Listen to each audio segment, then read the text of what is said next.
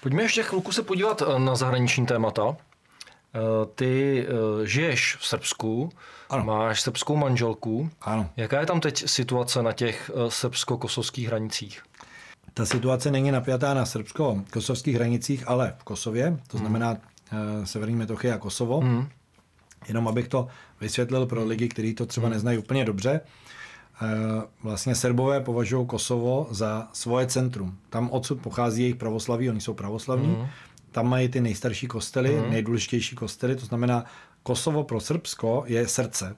Hmm. A to srdce jim bylo odebráno hmm. poměrně dost násilně a některý lidi prostě odmítli se odsaď odstěhovat. Je tam asi 20 tisíc lidí, pokud vím, kteří tam žijou už od toho 99. roku ve velmi těžkých podmínkách, protože Albánci eh, vlastně mm. skrze UČK, což, je, což byla teroristická mm. organizace, mm. se pokusili o etnickou čistku, začali vraždit ty lidi, vypalovat mm. jim domy, vyhánět je, zabíjet.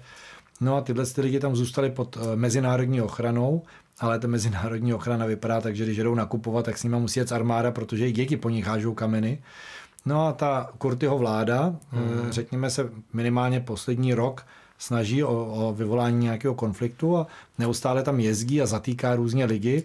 Těm lidem, kteří tam žijou, se to nelíbí, takže to různě blokují. Třeba eh, zatkli před, eh, nevím, jak je to dlouho zpátky, ale v minulosti zatkli jednoho člověka a řekli, že ho budou soudit za váleční mhm. zločiny v roce 99, tak Srbové zablokovali všechny cesty, ty obyčejní hmm. lidi, aby ho nemohli odvést do Prištiny, nebo když byly teď ty volby, kde jim Albánci ve volební účasti, nevím, v jednotkách procent, tam se snažili do čtyřech měst nadspat eh, zástupce jakoby Albánce do těch srbských komunit, tak eh, to Srbové zablokovali, že si je tam nenechají dát, že? tak tam běhali proti ním vojáci s eh, samopalama a tam ty normální třeba ženský, jako je chytali za ty samopaly a říkali, jak jdou pryč, co si to dovolujou.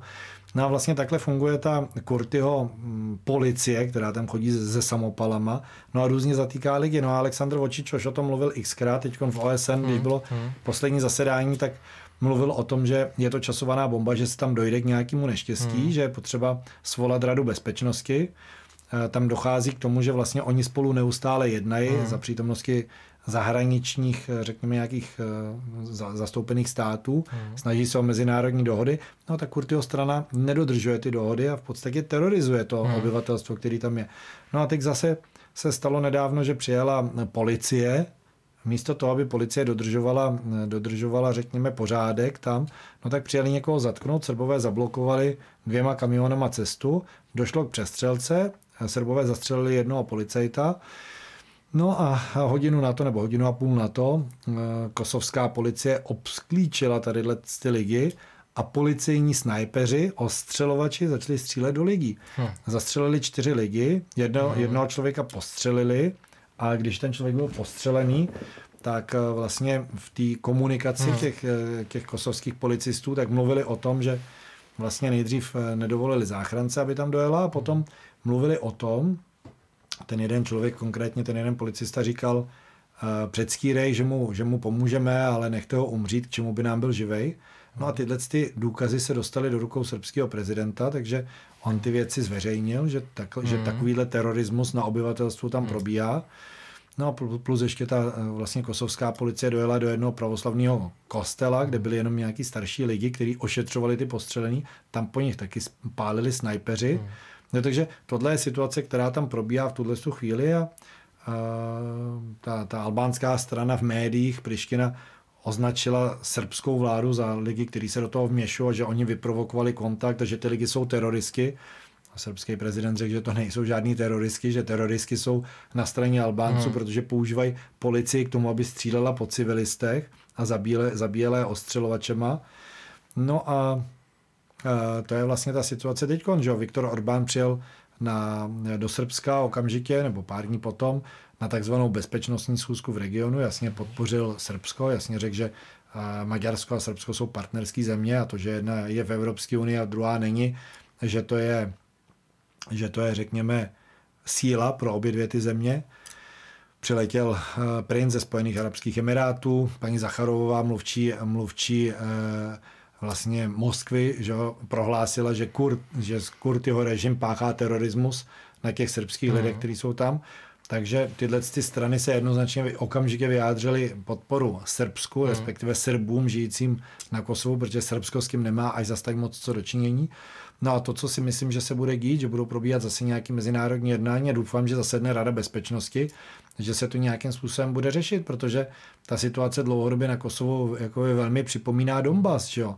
kde tam jsou, eh, na Donbase žili Rusové, kteří byli uh, vraždění, uh, probíhaly mezinárodní dohody, které ze strany hmm. kijevského režimu nebyly respektované, hmm. docházelo dál k vraždám lidí. To samé je dneska na Kosovu. Hmm. Ty lidi tam žijou ve svých původních domovech, hmm. jediný, o co jim jde, aby tam žili. To nejsou žádní teroristi, to jsou lidi, kteří tam žili po staletí, chtějí tam žít. No a prostě nějaký režim, který tam je nový, který tam ještě k tomu přišel a udělal si tam stát, který má zákonnost nějakou pochybnou, no tak tam ty lidi vraždí. No, takže to je, to je podobně. Musí se k tomuto mezinárodní společenství nějakým způsobem e, dostat a zajistit tam pořádek a zajistit tam, aby tam ty lidi mohli žít. Srbský prezident to doporučuje, aby tam byla srbská policie, aby tam zajišťovala pořádek a uvidíme, jakým způsobem to bude probíhat dál. Ale co se týče Srbska, tak Srbsko vlastně je úplně oddělený od toho mhm. konfliktu. Srbsko je země, kde lidi jsou mm. usměvaví, tam vůbec není taková deprese jako v České republice. Mm. Je tam ekonomika, která roste. Eh, v Srbsku, v Srbsku je prostě naprostá pohoda. Je tam i nějaký etnický problém v tom Kosovu, protože uh, ty, ty kosovští Albánci jsou muslimové, sunnický, je to tak? tak tohle to celý je uh, vlastně etnický problém, protože mm. uh, oni tam žili už předtím, že jo, Albánci tam žili už předtím, uh, Albánci jsou různí, jsou křesťani, jsou na jihu, muslimové jsou jakoby na tom zbytku území, těm konkrétně, co žijou na území Kosova, se říká šiptaři a Eh, ten problém už tam byl od 70. Hmm. let, kdy začali ve velké míře přicházet na území Kosova a vlastně v 90. letech, protože ty, ty Srbové, kteří žili v, na Kosovu, když bylo ještě součástí Jugoslávie, tak byli velmi pohostinní. Hmm. Oni je přijímali, eh, brali je jako sousedy, který mají hmm. rádi, starali se o ně, dávali jim, dávali jim jídlo, pití a ubytovávali je. No prostě eh, tyhle ty, řekněme, muslimští Albánci především, ale tou dobou v Jugoslávii bylo zakázané náboženství, takže oni se neprofilovali jako muslimští, tak se začali množit, množit, množit, tak jak to prostě jakoby vidíme a v 90. letech si začali dělat nároky na to území a e, začali přicházet e, vlastně polovojenský uh, polovojenská organizace mm. UČK, kde začali mm. přicházet vlastně vojáci v mundurech bez výložek, což je mm. proti mezinárodnímu právu ozbrojený z Albánie, tak proto UČK byla zapsaná na seznamu teroristických organizací Spojených států na druhém místě a ty začaly dělat ty etnické čistky, začaly útočit na to původní srbské obyvatelstvo, etnicky eh, hmm. srbský, aby vyčistili to území od Srbů, aby zůstalo těm Albáncům. No a nejdřív Spojené státy to jasně viděli jako porušení mezinárodního práva, terorismus a snažili se pomáhat, ale pak se asi domluvili, ono se to ještě neví, ještě nebyly odtajněny ty dokumenty, no ale najednou Spojené státy přišli s tím, že je potřeba zautočit na Jugoslávii, na Miloševičův režim, hmm. protože on podporuje ty Srby, kteří žijou na Kosovu a Miloševič je podporoval policii. Nejdřív tam poslali jenom policii, ne armádu, ale policii, aby tam bránila ty lidi od terorismu. No a najednou Spojené státy začaly podporovat UČK hmm. úplně nepochopitelně. Hmm. hmm. A vlastně šli do Rady bezpečnosti v roce 99 s tím, že je potřeba napadnout Jugoslávii, což bylo tehdy Srbsko a Černá hora, že je potřeba napadnout Jugoslávii, aby zlikvidovali Miloševičův režim, což je jasný terorismus, protože definice terorismu spočívá v tom, že používáš sílu hmm. proti civilnímu obyvatelstvu hmm. za dosažením nějakých politických cílů. No a v Radě bezpečnosti Rusové řekli v žádném případě, dali veto na to, to Američanům nestačilo a Američani a Brity, Briky prostě přesvědčili zbytek na to, že půjdou do, že půjdou do toho útoku proti Jugoslávii. No a začali uh, útočit, bombardovat uh, Srbsko. Bombardovali Srbsko Černou horu 78 dnů, začaly rafinérie v Bělehradu, že jo? potom mm. mosty, mm. potom mm. Uh, televizi státní, včetně mm. novinářů, rádio, včetně novinářů, protože říkali, že dělají propagandu, že mm. musí vybombardovat novináře. To jsou prostě hrozný věci, že jo? Nemocnici, dokonce dětské oddělení nemocnice v Bělehradu, včetně hmm. doktorů a pacientů. Začali bombardovat civilní konvoje, hmm. čínskou ambasádu vybombardovali sídlo politické strany Miloševiče, prostě civilní objekty a dělali to několikrát denně, 78 dnů. A manželka mi to vyprávěla, do toho byla zavřený hranice, takže ty lidi to není jako na Ukrajině, že lidi začali utíkat. Ne, Srby tam zavřeli eh, v té zemi, jako ze západu a bombardovali. Tohle to je to, co udělalo na to. Za mě to je prostě akt, eh, jednoznačně akt teroristický agrese, proto eh, za mě bychom měli vystoupit z NATO kvůli tomu, co NATO dělá. Nejenom kvůli tomu, jak, se, jak probíhá ten konflikt dneska proti Ukrajině, ale NATO za mě historicky je teroristická organizace a člověk, který má nějakou morálku, by měl chtít vystoupit ano, z této teroristické organizace. Hmm. To je můj po, pohled ještě před válkou nebo před tím konfliktem na Ukrajině. Nehledě na to, že tam používali munici s ochuzeným uranem. A samozřejmě v Srbsku, podívej, moje manželka prošla hmm. rakovinu ve hmm. velmi mladém věku, někdy hmm. po, 20, po, 20, po 20. Hmm. Její otec měl rakovinu, je po smrti. Hmm. Matka dneska má rakovinu v posledním stádiu, hmm. několik let, hmm. proto my žijeme v Srbsku, protože Eh, moje manželka se musí starat o matku, ale mm. taky je to její jediná dcera. Řekl jsem jí po deseti letech, co jsme spolu žili v Čechách, tak jsem řekl, že bych byl lidská zrůda, kdybych ji nenechal žít prostě mm. se svojí matkou v tomhle tom stavu. Proto my žijeme v Srbsku, mm. ale mm. přesto se snažíme dojíždět, jak můžeme. A e, vlastně v každé rodině uvidíš někoho v Srbsku, kde někdo zemřel na rakovinu. Hmm. To oddělení v Bělehradu, oddělení nemocnice onkologický, to není jako tady, že tam je pár hmm. doktorů, to je cel, cel, celá jako u nás jedna nemocnice, hmm. je onkologické oddělení, to je obrovská budova, plná doktorů a eh, ta, ta, ta, ta budova nezavírá ani na Nový rok, ani na Vánoce. Tam pořád stojí fronty lidí a čekají na ošetření to je situace, to je situace s rakovinou v Srbsku, takže mm. my jsme tam jako NATO opravdu bombardovali ty lidi uchozeným uranem a taky kazetovými bombama, které jsou mm. taky zakázané, mm. že uh, většina států se k tomu přihlásila, že jsou zakázané tyhle ty věci, jakým mm. jsme je bombardovali. Takže tohle je na to pro mě z NATO odejít jenom tadyhle mm. z toho důvodu už mm. odejít z NATO. Mm. Tak ještě otevřeme jedno zahraniční téma. Něco a... veselějšího. No, moc veselějšího toho nemám teda. I když tohle vlastně možná je svým způsobem takový pozitivní, že já, chci, já mířím eh, teď do Afriky, kde vidíme, že se ty státy snaží osamostatnit. Super. Eh, hlavně, že mluvím Niger, Burkina Faso, eh, teď Kongo. Myslíš si, že už je to definitivní konec neokolonialismu v Africe? To nezáleží jenom na Africe. Ten neokolonialismus nebo kolonialismus jako takový, když se na něj podíváme, hmm.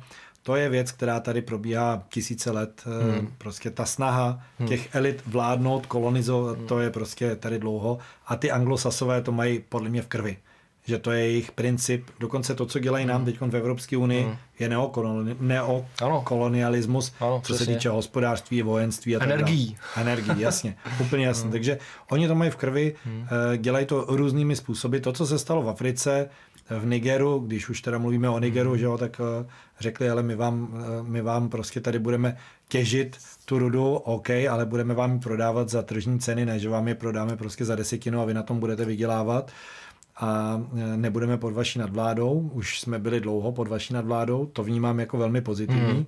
Když se dneska podíváme na mapu, e, kolik zemí podepsalo dohodu s Ruskem o ochraně, no tak prostě Afrika je dneska pod ruským vlivem, to je mm. evidentní.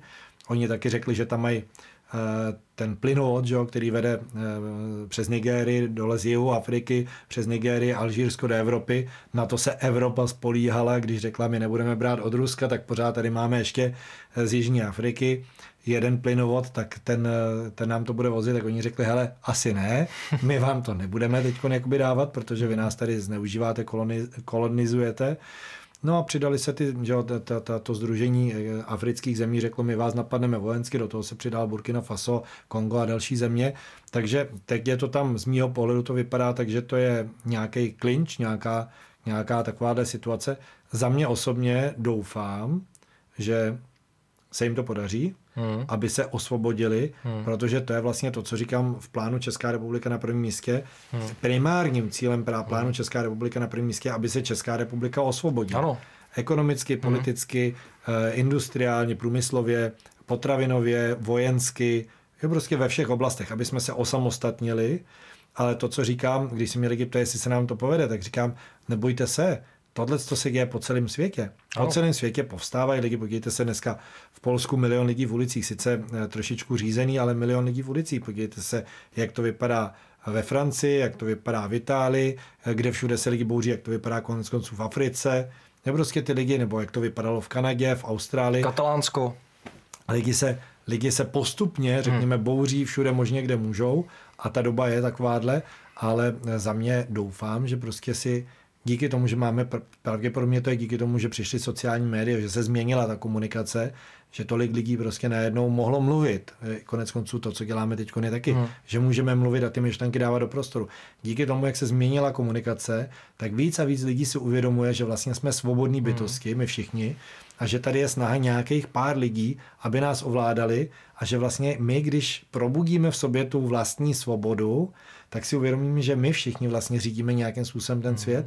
A tady to je to, co si myslím, že vede k těm pozitivním změnám. A doufám, že eh, v Africe si to uvědomili, doufám, že v Čechách si to uvědomujeme, doufám, že v Německu, kde nastupuje teď AFD o, ohromným způsobem, že ty mají 25% preference a že i jinde na světě ty lidi budou mm jakoby si víc a víc uvědomovat, že jsme tady jenom my sami a že jsme svobodní a že není důvod, aby jsme se nechali vykořišťovat a tyranizovat od prostě pár mm. lidí, kteří se rozhodli, že si všechnu moc vezmou a všechny peníze vezmou a ten zbytek bude kolonizovaný, terorizovaný, mm. otrokizovaný a vykořišťovaný. Takže doufám, že se to podaří nejenom v Africe, ale i u nás. Já tady chci znova zopakovat, eh, že to, jak jsme v současné době označovaní jako extremisti, jen kvůli tomu, že chceme vystoupit z Evropské unie a NATO, je úplný nesmysl, jo? protože když se podíváš, tak Rakousko není v NATO, Švýcarsko není v NATO, Británie není v Evropské unii, Švýcarsko není v Evropské unii, myslím, že ještě Norsko, Norsko není v Evropské unii. Nebylo. Takže opravdu na tom není jako nic divného ani nic extrémního, je to naprosto normální věc, je to jenom o tom se prostě rozhodnout, co je pro nás lepší. Ano, tadyhle, podívej, když lidi hmm. říkají, eh, některý lidi, třeba Jindra Reichl začal říkat, že pro nás je výhodnější zůstat v Evropské hmm. unii. Hmm. A říká, on pan Vrábel říká, že bychom měli vystoupit z Evropské unie, ale hmm. uh, on je analfabet, nám by to zlikvidovalo export. Hmm. No, tak co mě se týče, tak jsem ekonomiku studoval. Hmm. Ale základ ekonomiky spočívá v tom, že existuje nabídka a poptávka. Hmm. To není o tom, jestli někdo bude likvidovat export nebo ne. Samozřejmě, že ty vládnoucí struktury můžou mít tendenci nás trestat za to, když vystoupíme z Evropské unie. Samozřejmě, že ty mafiáni si budou chtít udržet eh, ty svoje kolonie. Ale na druhou stranu Eh, stavět to na ekonomické úrovni je nesmysl. Protože my, když se bavíme třeba s Anou Lipovskou, která vyučuje ekonomiku, tak ona tvrdí, že to je úplně obráceně. A myslím si to taky. Co se mě týče, tak jsem zastáncem myšlenky volného trhu. Samozřejmě eh, ten, ta problematika volného trhu je, že volný trh přestává být v okamžiku, kdy máš jeden malý subjekt a druhý velký subjekt a ten velký subjekt si může dovolit dát dumpingové ceny, aby zlikvidoval ten malý hmm. subjekt a potom natáhnout ceny, protože nemá konkurenci. Ta likvidace konkurence v tomhle tom směru je nebezpečná, ale volný trh jako takový, samozřejmě ty základní principy platí. Hmm. A jestli tady máme export, protože my něco vyrábíme, eh, tak je jasný, že někde musí být import, že někam se to dováží. Hmm. A to, proč se to tam dováží, je, že tam je pravděpodobně nějaká fabrika, která potřebuje ty díly, hmm. které my tady vyrábíme, aby je mohla kompletovat a dělat kompletní výrobky a pokračovat dál s tou výrobou. A to, že vystoupíme z Evropské unie, neznamená, že tahle firma nebude potřebovat ty díly. Tam je prostě navázaný nějaký výrobní proces, pak, když my je tady vyrábíme, ty globalisti to mají takhle vymyšlený, že tady se dělá to, tady to, tady to, tady to. My, když něco vyrábíme a ono to někde je potřeba, tak to tam bude potřeba, i když vystoupíme z Evropské unie. To je prostě nabídka a poptávka, to je hmm. proces, který už je vymyšlený. Druhá věc je, my máme se všema zeměma v Evropské unii bilaterální vztahy. My máme všude ambasády, všude máme ambasadory. My umíme dělat bilaterální dohody. My máme bilaterální dohody se všema zeměma. To znamená, my se samozřejmě můžeme dohodnout, udělat bilaterální dohody mm, a vystoupit jo. z Evropské unie a ty dohody bilaterální můžou pořešit všechno to, co řeší Evropská unie jako celek. To pro nás není problém. Mm. My s těma zeměma jsme v sousedství, my s těma zeměma se umíme do, dohodnout na tom, co potřebujeme. A třetí věc, kterou bych chtěl říct, jestli někdo tvrdí, že musíme zůstat v Evropské unii, tak to říká proto, že má nějaký zájem. Ano. A ten zájem, protože Evropská unie je politický subjekt a ekonomický, tak hmm. ten zájem může být buď politický, nebo ekonomický, nebo obojí. Za mě bychom měli udělat to, že bychom těm firmám, které jsou napojený na ty evropské dotace, my bychom jim měli říct, hele, když vystoupíme z Evropské unie, tak vy o ty svoje peníze nepřijdete. Nebojte se toho. To není tak, že vystoupíme z Evropské unie a vám zkrachují biznesy. Hmm. My bychom to neměli ani dovolit, aby ty biznisy zkrachovaly kvůli tomu, že ty lidi přijdou o ty evropské dotace. My bychom jim měli říct tohleto. Podívej se, vy tak strašně chcete zůstat v Evropské unii, protože máte dohodu, že budete dostávat teď rok nebo dva do, dotace z Evropské unie. Chápeme, že na tom je závislý váš biznis, že máte zaměstnance, že prostě potřebujete ty lidi z něčeho zaplatit, že jinak bankrotujeme. My tomu rozumíme. Ale pochopte taky tu věc, že abyste z Evropské unie dostali dotace, tak tam nejdřív jako Česká republika ty peníze musíme poslat, protože Evropská unie nekiskne peníze a nevyrábí je. Evropská unie přerozděluje ano. to, co ty jednotlivé země tam pošlou. To znamená, my objem peněz pošleme do Evropské unie a oni řeknou, my to teď rozdáme tomu, tomu, tomu a tomu a tomu. To je to, co dělá Evropská unie. Ona rozděluje naše peníze. Ona nás ovládá tím, že rozděluje naše peníze. Tak my teď, když nebudeme v Evropské unii, no tak my tam ty peníze nepošleme. My si je rozdělíme sami. A protože vy máte už dohody s Evropskou unii, třeba na rok nebo na dva, tak my vám tady garantujeme, že ty peníze, který vám slíbila a garantovala Evropská unie, tak my vám je dáme taky. A dáme vám je třeba na čtyři roky, abyste se mohli připravit na to, že tady bude probíhat nějaká změna toho ekonomického procesu v České republice a vy se nemusíte už bát, že když vystoupíme z Evropské unie, že ty peníze nedostanete. Protože my je nebudeme jenom posílat do Evropské unie, aby vám je poslali oni, ale my vám je dáme napřímo. Pro Českou republiku to bude stejný, ale budeme se moc osvobodit od Evropské unie, která v podstatě jediný, co dělá, že bere naše peníze a pak nám říká, jak my ty naše peníze můžeme použít. Nehledě, jsme... nehledě na to ještě, kolik stojí ty papaláši, že jo, všichni, ne? Ano. To, to, jsou, a ta to, jsou obroz, to jsou obrovský byrokratický aparáty tam. Ano, a ta kor, ty korupce po cestě. Ty jsi tam byl, veď, nedávno v tom Evropském parlamentu? Nedávno jsem byl v Evropském parlamentu, dělal jsem z toho videa, měl jsem tam řeč, začali jsme hmm. tam vlastně... Jak jsi tam dostal? Eh, no, podívej, co mě se týče, tak mám poměrně dost velký support na mezinárodní úrovni. Hmm. Protože eh, jsem taky žil hodně v zahraničí, hodně hmm. cestuju a pořád hmm. jsem v kontaktu s lidmi v zahraničí. Hmm. To znamená, když jsme dělali demonstrace na Václavském náměstí, tak na všech těch demonstracích byli přítomní zahraniční hosti. Hmm. Ať už to byli europoslanci, nebo tam byl poslanec německého uh, parlamentu, nebo tam byli Slováci, nebo tam byli lidi, byl tam, uh, byl tam Mec Pásvy, který má politickou hmm. stranu hmm. v Dánsku, já nespomínám si teď, kdo všechno byl nás podporovat ze zahraničí. David Icke u nás vystupoval, Rainer Fulmich, hmm. Prostě eh, opravdu, jako co se týče mojeho kontaktu se zahraničím, tak mám dneska si píšu zrovna se synem Davida Aika, protože bych chtěl říct eh, v jeho pořadu o tom, jakým způsobem se rozehrává ta špionážní kauza dneska v České republice, co, co rozehrávají naše média, politici a tajná služba proti mně, tak o tom chci začít mluvit v zahraničí. Takže budeš v pořadu Gereta Aika Iconic, ne? Se to jmenuje, myslím, ten jeho pořad. Nevím, jestli se to jmenuje Iconic, ale s Geretem si píšeme a řekl, když jsem mu napsal, že potřebuji dostat tyhle informace do zahraničí, zahraničí, tak mi napsal, jasně kamaráde, není problém, takže jenom se po cestě sem k tobě jsme si to psali, takže nevím ještě, jak mi hmm. odpovídal, jestli chce rozhovor nebo jestli hmm. mám natočit video, ale samozřejmě mám podporu i ve Spojených státech, proto hmm. jsem vystupoval ve Spojených státech v několika televizích, i v Rusku, eh, i v Srbsku, ve Sputniku jsem dával rozhovor a i v Německu, takže hmm. budu se snažit jako ty informace maličko jet víc do zahraničí, ale ty se ptáš na ten eh, Evropský parlament, no takhle to začalo že mi zavolala Justina Walker, která uh-huh. vlastně je aktivistka z Británie, která uh-huh. teď se vrátila z Kanady, protože byla uh-huh. podporovat uh, pastora uh, sakra, jména mi vypadávají za chviličku si Pavlovskýho, vzpomenu. Ještě, že ne Hunku. ne, ne, ne. O Hunkovi jsem udělal pořád a myslím, že byl docela úspěšný. ale podíval. To bylo, ale to bylo zajímavé, jak prostě náš parlament náš parlament, prostě zatímco kanadský parlament, tak předseda parlamentu odstoupil kvůli Hunkovi, Eh, Trudeau se omluvil, že to je ostuda. Ministrině zahraničí řekla, že to je katastrofa, že to je ostuda pro celou Kanadu. Tak eh, Český parlament, když jim Jarda Foldina navrhnul, že prostě bychom měli přijmout usnesení, že nepodporujeme nacismus, tak pěti kolka z KDU ČSL to zablokovala. Oni hlasovali proti. Chápeš to takováhle ostuda? No, tak to jsou takový, no, trošku jako... Takováhle ostuda. Náckové, no, nebo já ne. Ale... to, to radši vystřihnout. no, OK, no, dobře. No. v každém případě vrátím se zpátky. Mi to tady nezavřou hned, ale jsou, no, teda, si budem povídat. Jsou, ne, no, samozřejmě oni jasně deklarovali, ale v tom parlamentu oni jasně deklarovali podporu nacismu tady kým, protože hmm. oni se tváří teď v českém parlamentu, že to tam nebylo. Hmm. Jo? Oni jako se tváří, že, že jako kdyby hlasovali, jako že se zdrželi hlasování, ale oni se nezdržovali hlasování.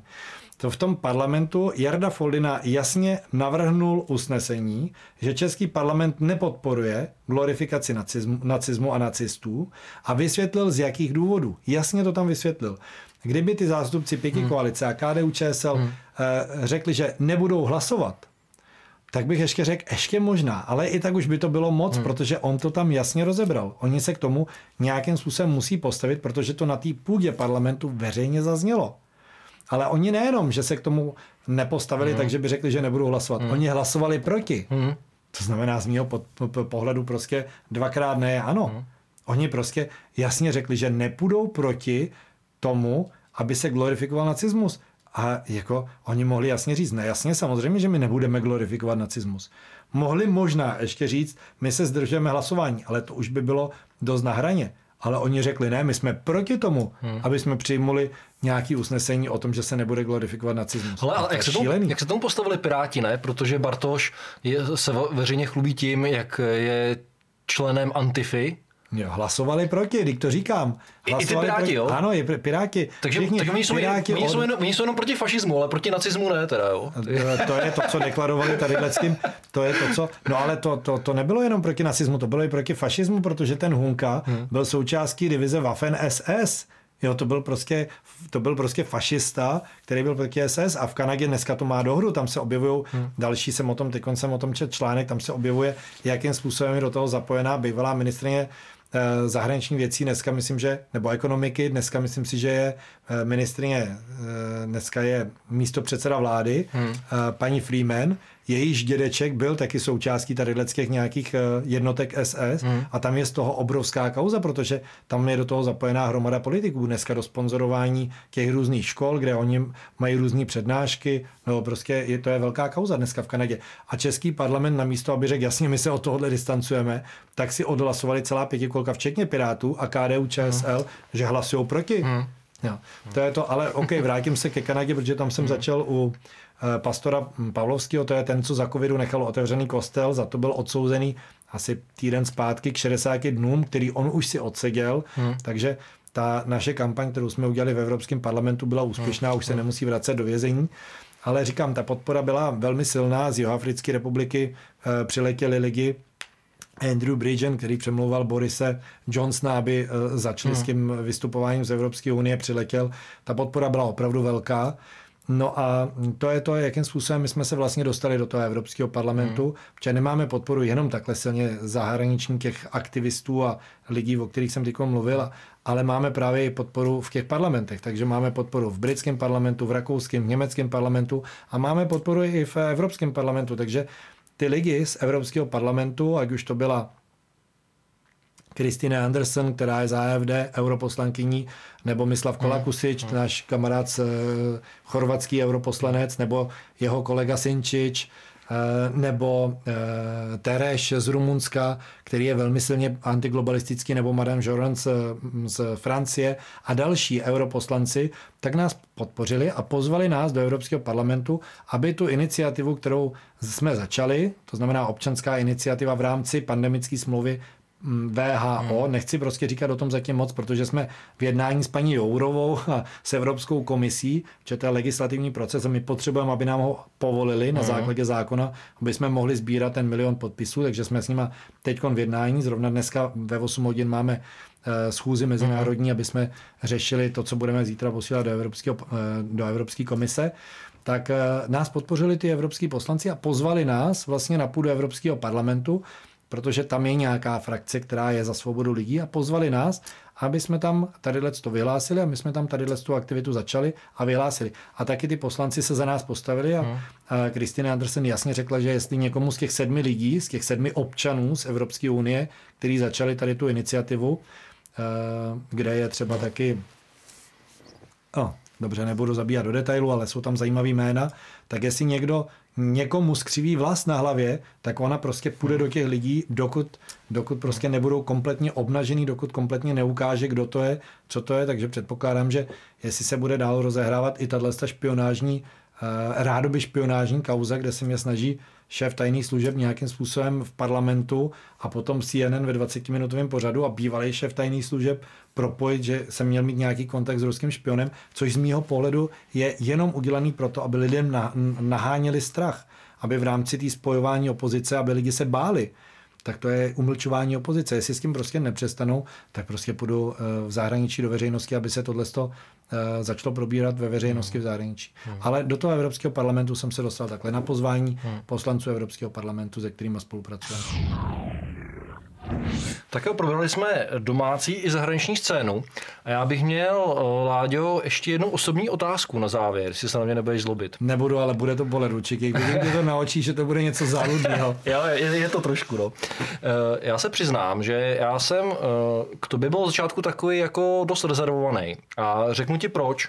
Ty jsi měl, tenkrát si udělal nějaký video, myslím, že to bylo že to byly dokonce dvě videa, kde si docela dlouho a zřetelně udělal, udělal vlastně tenhle znak, ty Tohle. Ty, no, ty tři šestky. A já jsem, jako víš, že jsem i trošku jako duchovně zaměřený uh-huh. a v nějakých duchovních naukách se to označuje vlastně jako označení satana. Že vlastně ty vlastně uh-huh. tady tím ukazuješ, že seš s těma sionistama a tak. Uh-huh. Můžeš to nějak komentovat nebo mi to nějak jako vyvrátit, že to třeba bylo z jiných důvodů? nebo? Hele, můžu. To je uh-huh. jednoduchý. Mě to dokonce i Justina Walker, uh-huh. uh, ona stříhala to video z Evropského parlamentu a napsala mi, hej mate, co mám dělat? Jako, jo? Ty tam uh-huh. máš prostě tadyhle to a oni to všichni na té alternativní scéně vnímají jako, jako satanský no. nějaký gesto. Tak jsem mi říkal, ale prosím tě, ty děláš jogu, tak se podívej, jakoby, co to je. Tohle je mudra, která je buddhistická, co mm-hmm. mi se týče, tak jsem od svých 19 Aha. let buddhistou a tohle je věc, kterou ukazoval Buda. Je to symbol toho, že všechny věci, které se odehrávají, se odehrávají teď a tady. Je to důraz na to, že jsme teď a tady a to, co se děje, se vždycky děje teď a tady. Že žádné věci se neodehrávají nikde jinde než teď a tady. Je to to stahování, je to ta koncentrace do toho místa teď a tady. To je, to je ta symbolika. Takže vážení diváci, vy, co jste byli eh, na váškách stejně jako já, tak jste teď dostali vysvětlení přímo od Ládi. Já, já za něj děkuju, mě, mě to asi také stačí. A já ti teda, eh, Láďo, přeju hodně štěstí s tím novým projektem. Budu to samozřejmě bedlivě sledovat. Můžeme pak samozřejmě ještě natočit nějaký další pořady, až se to více rozjede. Myslím si, že to má smysl, co děláš a budu se těšit eh, někdy příště, když zase něco natočíme. Ale Petře, děkuji ti moc za pozvání s tím politickým projektem. On to není až zase tak úplně můj politický projekt, on je to náš politický hmm. projekt. Hmm. Ale děkuji, že mi držíš palce, protože eh, nejsem politik, eh, nemám žádné zkušenosti, takže prostě začínám jakoby v tom nějakým způsobem brusli, takže asi nějaký přání hodně štěstí potřebuju. Doufám, že se to povede protože když se to nepovede, no tak eh, když se to nepovede, tak za dva roky v parlamentu prostě mm, mimo parlamentní opozice nebude, nebudou tam vlastenci a budeme prostě asi pokračovat v nějakém eh, směru, který třeba sám osobně si nepřeju. Takže samozřejmě bych byl rád, aby se to povedlo a nejenom pro mě, ale pro nás, pro všechny. To je to, co si přeju. A děkuji moc za pozvání, Petře. Taky děkuji. A vás, vážení diváci, eh, bych chtěl pozvat na další pořád, který budeme točit eh, ve čtvrtek s inženýrem Vítovcem a budeme v něm prezentovat náš dokumentární film od atomu k vesmíru a zpátky k člověku. Jeho hlavní poslání je eh, varovat před jadernou apokalypsou. Ten film se bude promítat 20. října v měšťanské besedě v Plzni a po promítání bude probíhat debata takže jste všichni srdečně zváni. Tak jo, děkuji a příště na viděnou.